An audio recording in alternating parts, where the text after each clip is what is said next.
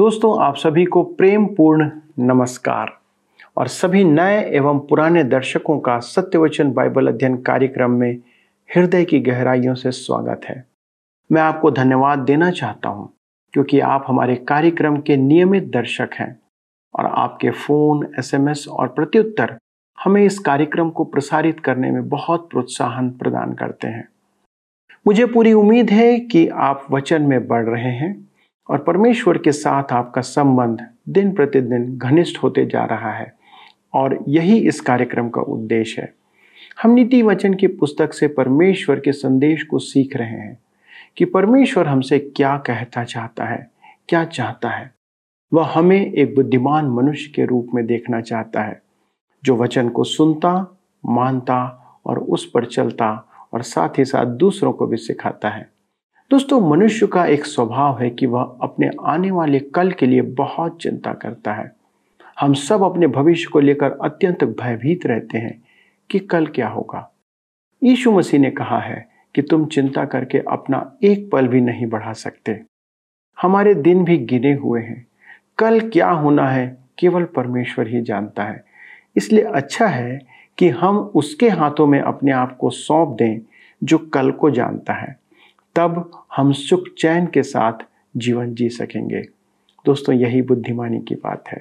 तो चलिए हम आगे बढ़ते हैं और उन बातों को जानते हैं जो हमारे अध्ययन के लिए आगे आज के दिन के लिए रखी गई है। प्रिय मित्रों, आज हम अपने अध्ययन को नीतिवचन की पुस्तक अध्याय सत्ताईस से आरंभ करेंगे। इस अध्याय में हम मित्रता का विषय देखते हैं। तो आइए पढ़ें नीतिवचन सत्ताईस उसके एक पद लिखा है, कल के दिन के विषय में डींग मत मार क्योंकि तू नहीं जानता कि दिन भर में क्या होगा। आज एक चिर परिचित विचार है कि आज का काम कल पर छोड़ दिया जाए। इसमें नहीं करने की इच्छा नहीं है, यह टालने की इच्छा है। एक कहावत है, नरक का मार्ग अच्छी मनोकामना से बनाया जाता है। अंग्रेजी में एक कहावत है, टालना समय की चोरी है। परमेश्वर का वचन कहता है इब्रानियों के पत्र चार अध्याय के सात पद में, यदि आज तुम उसका शब्द सुनो तो अपने मनों को कठोर न करो। और दूसरा कुरिन्थियों छह अध्याय के दो पद में लिखा है, देखो अभी वह प्रसन्नता का समय है, देखो अभी वह उद्धार का दिन है। यशाया एक में वह कहता है, यशाया एक के अठारह में, आओ हम आपस में वाद विवाद करें। मनुष्य की मानसिकता है कि वह आने वाले समय की प्रतीक्षा करें। आपको स्मरण होगा कि फेलिक्स पौलुस से सुसमाचार सुनकर अपने उद्धार के लिए परेशान तो था, परंतु उसने बंदी पौलुस से कहा, प्रेरितों के काम चौबीस अध्याय के पच्चीस पद में, अभी तो जा, अवसर पाकर मैं तुझे फिर बुलाऊंगा। मेरे प्रियो, परमेश्वर के वचन में हम देखते हैं कि वह अवसर फेलिक्स को फिर नहीं मिला। मिस्र का फिरौन इसराइल की युक्ति को सदैव कल पर टाल रहा था, जिसके कारण उसके पहलौठे की मृत्यु हो गई, साथ ही संपूर्ण देश के सब पहलौठे मारे गए। आज ही उद्धार का दिन है, कल क्या हो कोई नहीं जानता। नीतिवचन सत्ताईस के दो में लिखा है, तेरी प्रशंसा और लोग करें तो करें, परंतु तू आप न करना, दूसरा तुझे सराहे तो सराहे, परंतु तू अपनी सराहना न करना। काश गोलियत इस नीतिवचन को सुनता। वह इसराइल की सेना के आगे सीना चौड़ा करके आता था और उन्हें ललकारता था, परंतु वह एक युवक दाऊद के हाथों मारा गया। नीतिवचन सत्ताईस के तीन में लिखा है, पत्थर तो भारी है और बालू में बोझ है, परंतु मूढ़ का क्रोध उन दोनों से भी भारी है। यदि कोई मूर्ख आपसे क्रोधित है तो आप संकट में हैं, क्योंकि उसमें विवेक नहीं है। वह कुछ भी कह सकता है और कर सकता है। नीतिवचन सत्ताईस के चार पद में लिखा है, क्रोध तो क्रूर और प्रकोप धारा के समान होता है, परंतु जब कोई जल उठता है तब कौन ठहर सकता है। जल उठना अर्थात ईर्ष्या से भर जाना। श्रेष्ठ गीत की पुस्तक आठ उसके छह पद में लिखा है, ईर्ष्या कब्र के समान निर्दयी है, उसकी ज्वाला अग्नि की दमक है। याकूब के परिवार में ईर्ष्या के कारण क्या हुआ था? उन्होंने अपने छोटे भाई यूसुफ को दासत्व में बेच दिया। हम नीतिवचन सत्ताईस उसके पांच और छह पद में पढ़ते हैं, खुली हुई डांट गुप्त प्रेम से उत्तम है, जो घाव मित्र के हाथ से लगे वह विश्वास योग्य है, परंतु बैरी अधिक चुंबन करता है। बाइबल में इससे आत्मविरोधी व्यवहार के अनेक उदाहरण हैं। अन्य जातियों के साथ खाना खाते खाते अकस्मात ही अलग हो जाने पर पौलुस ने पतरस को झिड़का था। पौलुस को इसकी आवश्यकता भी थी। उसने पौलुस की बात पर ध्यान दिया। उनमें मनमुटाव नहीं हुआ। सहायता के लिए आपके दोष प्रकट करने वाला मित्र हो तो बहुत ही बड़ा सौभाग्य है। यही कारण है कि प्रचारक के पास एक अच्छी पत्नी होनी चाहिए। वह उसे दीनता के मार्ग पर लेकर चलेगी और उसकी त्रुटियां उस पर प्रकट करेगी। मैं आराधना से बाहर आकर फूला हुआ होता हूं, परंतु मेरी पत्नी कार में मुझ में पिन चुभा देती है और तब मुझे यह समझ में आता है कि वह सही है और जो मुझसे मीठी मीठी बात कर रहा था वह गलत था। यहाँ विषय यहूदा को प्रकट करता है, जिसने प्रभु यीशु को चुंबन देकर पकड़वाया था। नीतिवचन सत्ताईस के साथ में लिखा है, संतुष्ट होने पर मधु का छत्ता भी फीका लगता है, परंतु भूखे को सब कड़वी वस्तुएं भी मीठी जान पड़ती हैं। फ्रांस, इटली, स्पेन और जर्मनी में उच्च वर्ग के पास खाना इतना अधिक होता था कि वे साधारण भोजन से ऊब गए थे, चाहे वह कितना भी अच्छा था। अतः उनके खाना पकाने वालों को उनके लिए नया नया भोजन पकाना पड़ता था कि उनकी भूख बढ़े। इसकी तुलना एक भूखे मनुष्य से करें। उसके लिए कैसा भी खाना स्वादिष्ट होता है। परमेश्वर के वचन के साथ भी ऐसा ही है। हमें उसे खाना है, चबाना है, उसे बार बार ध्यान में लाकर उस पर मनन करना है। परमेश्वर हम में भूख जगाए, उसके वचन की सच्ची भूख। नीतिवचन सत्ताईस के आठ में लिखा है, स्थान छोड़कर घूमने वाला मनुष्य उस चिड़िया के समान है जो घोंसला छोड़कर उड़ती फिरती है। कलीसियाओं और मसीही संस्थाओं में अनेक विश्वासी गोल सुराख में चौकोर खूंटा या चौकोर सुराख में गोल खूंटा के समान है। इसका कारण है कि परमेश्वर ने प्रत्येक विश्वासी को वरदान दिया है। पहला कुरिन्थियों के पत्र बारह अध्याय उसके सात पद में लिखा है, सबके लाभ पहुंचाने के लिए हर एक को आत्मा का प्रकाश दिया जाता है। परमेश्वर ने प्रत्येक विश्वासी को वरदान का सदुपयोग करने के लिए निश्चित स्थान दिया है। पहला कुरिन्थियों बारह अध्याय के अठारह पद में लिखा है, सचमुच परमेश्वर ने अंगों को अपनी इच्छा के अनुसार एक एक करके देह में रखा है। जी हाँ, हमें उसी स्थान पर अपने वरदान का उपयोग करना है। नए नियम में हमारे पास उन विश्वासियों का उदाहरण है जिन्होंने अपना वरदान कभी काम में नहीं लिया। पौलुस देमास नामक एक युवक के विषय कहता है, दूसरा तीमुथियुस चार के दस पद में, देमास ने इस संसार को प्रिय जानकर मुझे छोड़ दिया है, वह संसार में चला गया। जहां तक हम जानते हैं कि वह उस स्थान में कभी नहीं समा पाया जो परमेश्वर ने उसके लिए रखा था। नीतिवचन सत्ताईस उसके नौ और दस पद में लिखा है, जैसे तेल और सुगंध से वैसे ही मित्र के हृदय की मनोहर सम्मति से मन आनंदित होता है, जो तेरा और तेरे पिता का भी मित्र हो उसे न छोड़ना, और अपने विपत्ति के दिन अपने भाई के घर न जाना। प्रेम करने वाला पड़ोसी दूर रहने वाले भाई से कहीं उत्तम है। एक बार मैं एक धर्मी स्त्री के दफन में गया था। वहां केवल पंद्रह लोग ही थे। उसके कुछ संबंधी उनके गांव ही में थे, जो दूर पूर्वी क्षेत्र में था। वह यहाँ अपने पति के स्वास्थ्य के कारण आई थी, परंतु कलीसियाई कार्यों में वह सक्रिय थी। प्रेम करने वाला पड़ोसी दूर रहने वाले भाई से उत्तम है। हम सबको मित्रों की आवश्यकता पड़ती है। अपने पड़ोसी में मित्र बनाना अच्छा है।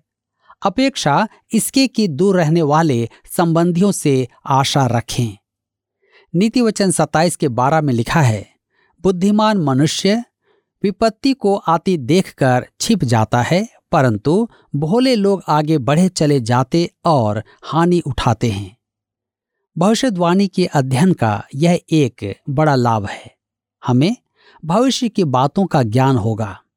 सच कहूं तो मैं आज समस्याओं के समाधान के लिए मनुष्य पर निर्भर करने के विषय बड़ा निराश एवं निराशावादी हूं। मेरे विचार में मनुष्य के पास समाधान नहीं है। हम संकट और विपदा की ओर बढ़ रहे हैं। इसमें दो राय नहीं। मनुष्य का यह सोचना कि वह संसार की समस्याओं का समाधान कर सकता है, उसकी मूर्खता है। परमेश्वर का वचन स्पष्ट कहता है कि संकट काल आ रहा है और परमेश्वर संसार को दंड देने वाला है। मेरे मित्रों, इस नीति वचन से संबंधित एक और विचार है। मैं संक्षेप में सीधा सीधा कहता हूं, जीवन बीमा खरीद लें। अर्थात परमेश्वर चाहता है कि आप भविष्य की योजना बनाएं। बुद्धिमान मनुष्य विपत्ति को आता देखकर छिप जाता है, परंतु भोले लोग आगे बढ़े चले जाते और हानि उठाते हैं। बुद्धिमान मनुष्य आने वाले कठिन समय की तैयारी करता है। कुछ लोगों के विचार में मनुष्य को सेवानिवृत्ति के लिए तैयारी नहीं करनी चाहिए, जीवन बीमा नहीं करवाना चाहिए। लोगों के लिए यह एक मूर्खता का विचार है कि हमें प्रभु पर भरोसा रखना है। मैं तो कहूँगा कि परमेश्वर ने हमें भविष्य की तैयारी का साधन दिया है, तो हमें उसका लाभ उठाना चाहिए। हम नीतिवचन सत्ताईस के चौदह पद में पढ़ते हैं, जो भोर को उठकर अपने पड़ोसी को ऊंचे शब्द से आशीर्वाद देता है, उसके लिए यह श्राप गिना जाता है। इस बात में उपहास छिपा है। कुछ लोग प्रेम और लगाव का ऐसा नाटक करते हैं कि आपको ऐसा लगेगा कि उनके मन में आपके लिए बड़ा स्थान है। ऐसे मनुष्य से सावधान रहें जो आवश्यकता से अधिक आपकी प्रशंसा करता हो। इसका एक अच्छा उदाहरण बाइबल में अबशालोम का है। दूसरा शमूएल पंद्रह अध्याय उसके एक से छह पद में लिखा है, इसके बाद अबशालोम ने रथ और घोड़े और अपने आगे आगे दौड़ने वाले पचास मनुष्य रख लिए, और अबशालोम सवेरे उठकर फाटक के मार्ग के पास खड़ा हुआ करता था, और जब जब कोई मुद्दई राजा के पास न्याय के लिए आता, तब तब अबशालोम उसको पुकार के पूछता था, तू किस नगर से आता है? और वह कहता था कि तेरा दास इसराइल के अमुक गोत्र का है। तब अबशालोम उससे कहता था कि सुन, तेरा पक्ष तो ठीक और न्याय का है, परंतु राजा की ओर से तेरी सुनने वाला कोई नहीं है। फिर अबशालोम यह भी कहा करता था कि भला होता कि मैं इस देश में न्यायी ठहराया जाता, कि जितने मुकदमा वाले होते वे सब मेरे ही पास आते और मैं उनका न्याय चुकाता। फिर जब कोई उसे दंडवत करने को निकट आता, तब वह हाथ बढ़ाकर उसको पकड़ के चूम लेता था, और जितने इस्राएली राजा के पास अपना मुकदमा तय करने को आते, उन सबों से अबशालोम ऐसा ही व्यवहार किया करता था। इस प्रकार अबशालोम ने इस्राएली मनुष्यों के मन को हर लिया। ध्यान दीजिए, वह प्रातःकाल उठकर नगर फाटक पर बैठ जाता था और राजा के पास आने वाले प्रजा के लोगों के साथ मीठी मीठी बातें करके उनका मन जीत लेता था। वह उनसे अपार प्रेम करने का नाटक करता था, वह उनकी प्रशंसा करता था, परंतु उसके मन में राजा का सिंहासन छीनने की अभिलाषा थी। मैं सेमिनारियों में उपदेश देते समय युवा प्रचारक से कहता हूँ, युवकों, आप किसी भी कलीसिया में जाएं, वहां हमेशा एक प्रिय भक्त होगा जो कहेगा कि आप कैसे उत्तम प्रचारक हैं। कभी एक मधुर वृद्ध महिला होगी या कोई पुरुष होगा। परमेश्वर उन्हें युवा प्रचारकों के प्रोत्साहन के लिए वहां रखता है। वे आपकी ऐसी प्रशंसा करेंगे कि जैसे आप प्रेरित पौलुस, Martin Luther, John Calvin, Willie Sunday, Billy Graham सब जोड़कर एक हैं। यह बड़ी अच्छी बात है कि आपके प्रोत्साहन के लिए वहां वे हैं, परंतु आप उनकी बात पर निर्भर ना हो। वह सच नहीं है। चाटुकारे इत्र के समान है, उसे सूंघना चाहिए, पीना नहीं।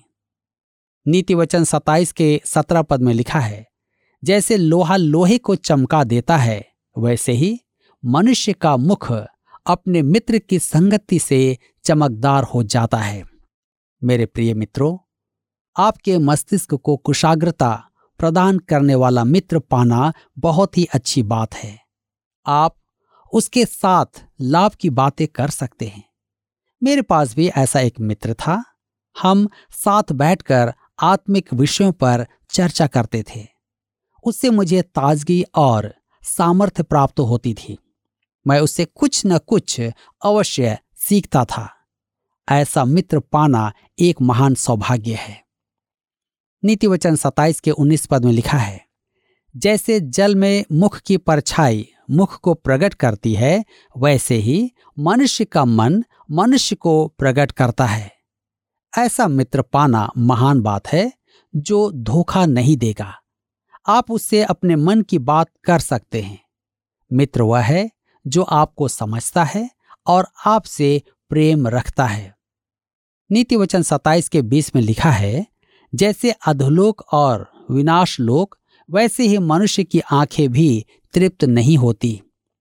हम अधिक और अधिक देखना चाहते हैं। हमें संतोष नहीं होता है। यही कारण है कि हमें विश्व भ्रमण अच्छा लगता है। नीतिवचन सत्ताईस के इक्कीस में लिखा है, जैसे चांदी के लिए कुठाई और सोने के लिए भट्ठी हैं, वैसे ही मनुष्य के लिए उसकी प्रशंसा है। प्रशंसा से सावधान रहें। सुनिश्चित करें कि उसका प्रभाव आप पर उचित हो। डॉक्टर आयरनसाइड ने कहा, मनुष्य को परखने के लिए प्रशंसा और चाटुकारी की आग से बढ़कर अन्य कोई कुठाली नहीं। बुराई में प्रभु से लिपटना और बदनामी से बचने के लिए उस पर निर्भर करना तो आसान है। यद्यपि ऐसी स्थिति में अनेक जन चूक जाते हैं, परंतु अपने मार्ग में अपने अभिप्राय के निमित्त दीनतापूर्वक यत्न करते हुए प्रशंसा और चापलूसी, अविचलित रहना परमेश्वर की निकटता में रहने की मनुष्य की सच्ची पहचान है। नीतिवचन सत्ताईस के चौबीस में लिखा है, क्योंकि संपत्ति सदा नहीं ठहरती और क्या राजमुकुट पीढ़ी पीढ़ी तक बना रहता है। ध्यान दीजिए, संपत्ति सदा नहीं ठहरती। आज के भौतिक संसार में यह समझना अति आवश्यक है। आप अपना धन साथ नहीं ले जाएंगे। कफन में जेब नहीं होती। क्या राजमुकुट पीढ़ी से पीढ़ी तक बना रहता है? इस बदलते संसार में राजवंशों का उदय और पतन होता रहता है। केवल परमेश्वर ही है जिस पर हम आश्रित रह सकते हैं। वही एकमात्र अपरिवर्तनीय मित्र है। मेरे मित्रों, मित्रता पर यह एक महान अध्याय है और इसी के साथ हम अब अध्याय अट्ठाईस में आते हैं। और नीतिवचन अट्ठाईस के एक पद में लिखा है, दुष्ट लोग जब कोई पीछा नहीं करता तब भी भागते हैं, परंतु धर्मी लोग जवान सिंहों के समान निडर रहते हैं। यह चाहे कुछ भी कहे, पाप मनुष्य में भय और आत्मग्लानि उत्पन्न करता है। एक समय मैं युवाओं के समूह में पाप के ऊपर चर्चा कर रहा था। उस समूह में एक युवक और युवती एक साथ रह रहे थे। मैंने उसे पाप नहीं कहा था, परंतु बड़ी रोचक बात थी कि वह युवक अपने बचाव में विवाद करने लगा। यदि यह बात उसके लिए ऐसी गंभीर नहीं होती तो वह उसकी चर्चा नहीं करता। बड़े आश्चर्य की बात थी कि पाप के विषय चर्चा सुनकर उसका विवेक उसे दोषी ठहराने लगा और वह अपने बचाव में विवाद करने लगा। दुष्ट लोग जब कोई पीछा नहीं करता तब भी भागते हैं। उस पर किसी ने दोष नहीं लगाया था। यदि वह चुप रहता तो मैं उसका पाप कभी नहीं जान पाता। हमारे चर्चा का विषय पाप था, उसका पाप नहीं। मनोविज्ञान के एक शब्दावली है अपराध बोध। हम सब में यह मनोवृत्ति होती है। मुझे एक मसीही मनोवैज्ञानिक ने कहा, हम सब में अपराध बोध होता है। यह हम सब का वैसा ही अंग है जैसे हमारा दाहिना हाथ। हम में से कोई भी इससे चाहकर छुटकारा नहीं पा सकता। मनुष्य प्रायः ऐसा करना चाहता है। उस प्रोफेसर ने आगे और भी रोचक बात कही। हम मनोवैज्ञानिक इसे एक स्थान से दूसरे स्थान पर कर सकते हैं, परंतु इसका निवारण नहीं कर सकते। धर्मी लोग जवान सिंहों के समान निडर रहते हैं। यदि मनुष्य में अपराध का बोध ना हो तो वह खड़ा होकर बोल सकता है। यदि उसका विवेक शुद्ध है तो वह अन्य मनुष्यों के विचारों और मानसिकताओं से नहीं डरेगा। नीतिवचन अट्ठाईस उसके नौ पद में लिखा है, जो अपना कान व्यवस्था सुनने से मोड़ लेता है उसकी प्रार्थना घृणित ठहरती है। ध्यान दीजिए, व्यवस्था अर्थात परमेश्वर का वचन। इसमें वह सब कुछ था जो सुलेमान के समय तक लिखा गया था, अर्थात पंचग्रंथ, यहोशू, न्यायों और बहुत से भजन। परमेश्वर हमसे यहाँ जो कहना चाहता है वह यह है, यदि आप चाहते हैं कि परमेश्वर आपकी वाणी सुने तो पहले आपको उसकी वाणी सुननी होगी। उसने स्पष्ट कहा है कि वह अभक्तों की वाणी नहीं सुनता है। एक छोटी लड़की बीमार थी। उसका पिता भावनात्मक होकर परमेश्वर से उसकी चंगाई की प्रार्थना कर रहा था, पर मैं कहूँगा कि उसे एक धर्मी जन को बुलाकर प्रार्थना करवानी थी, क्योंकि परमेश्वर अधर्मी की प्रार्थना नहीं सुनता। पहला पतरस तीन के बारह में लिखा है, क्योंकि परमेश्वर की आंखें धर्मी जन पर लगी रहती है और उसके कान उनकी विनती की ओर लगे रहते हैं, परंतु प्रभु बुराई करने वालों के विमुख रहता है। लिखा है कि अधर्मी की प्रार्थना परमेश्वर के निकट घृणित है। मेरे मित्रों, आज मैं आपसे जानना चाहता हूं कि आपकी प्रार्थना किस प्रकार की प्रार्थना है। क्या आपकी प्रार्थना परमेश्वर के निकट ग्रहण योग्य है या घृणित है? अवश्य ही इस पर चिंतन करें। प्रभु आप सबको आज के इस वचन के द्वारा आशीष दें। दोस्तों, हमने अनेक शिक्षा की बातों को नीति वचन से ग्रहण किया है और ये सब हमारे सांसारिक और आत्मिक जीवन के लिए स्वर्णिम शिक्षाएं हैं। आप इनका अनुसरण करके परमेश्वर की आशीषों को प्राप्त कर सकते हैं और अपने जीवन को इस पृथ्वी पर तथा अनंत जीवन में सुखमय बना सकते हैं। वचन में लिखा है कि धन प्राप्त करने के लिए टेढ़ी चाल चलने से उत्तम है खराई से चलकर निर्धनता में जीवन जीना।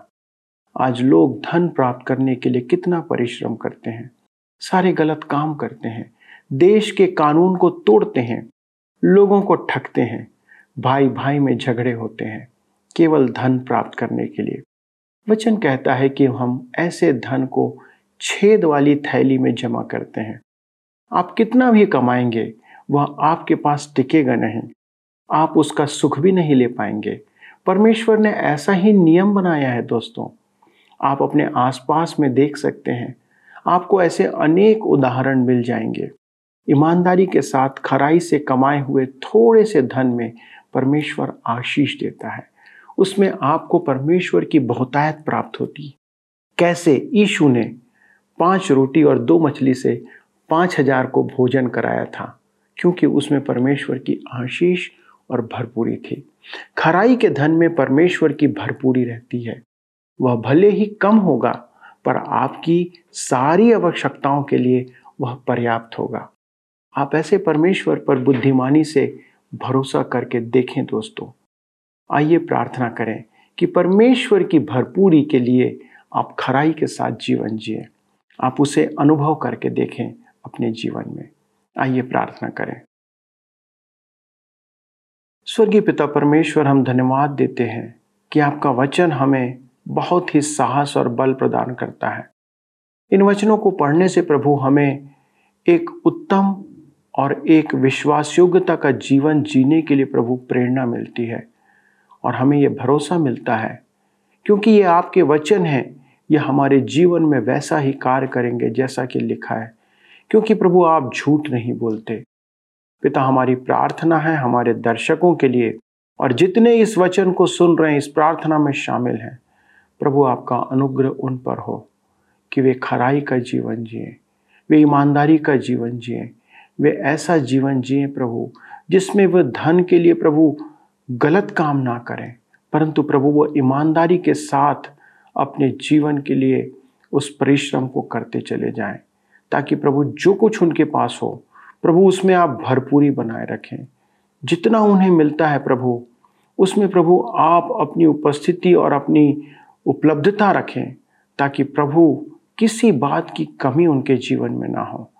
प्रभु उस खराई के पसीने की रोटी में प्रभु जो स्वाद है उसका अनुभव करने के लिए प्रभु हमारे सभी दर्शकों को प्रेरित करें, ताकि हम ऐसा जीवन जिए जो आपकी महिमा का कारण हो। धन्यवाद के साथ विनती को यीशु के नाम से मांगते हैं, आमीन। दोस्तों, आज के अध्ययन के द्वारा जो आपने आशीष प्राप्त की है उसे हमारे साथ साझा करें। कृपया फोन एस एम एस का उपयोग करें। अगले प्रसारण में इस अद्भुत अध्ययन को आगे बढ़ाएंगे, क्योंकि हम सब इससे अच्छी अच्छी बातों को सीख रहे हैं। इसके लिए परमेश्वर को धन्यवाद देते हैं और आपको भी। प्रभु आपको बहुत आयत से आशीष दे।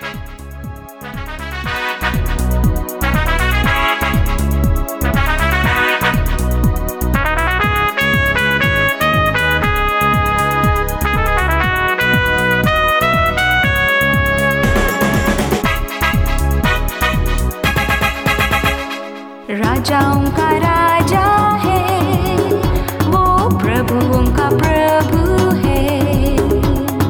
राजाओं का राजा है वो, प्रभुओं का प्रभु है। प्रभु यीशु मसीह, प्रभु यीशु मसीह, प्रभु यीशु मसीह, प्रभु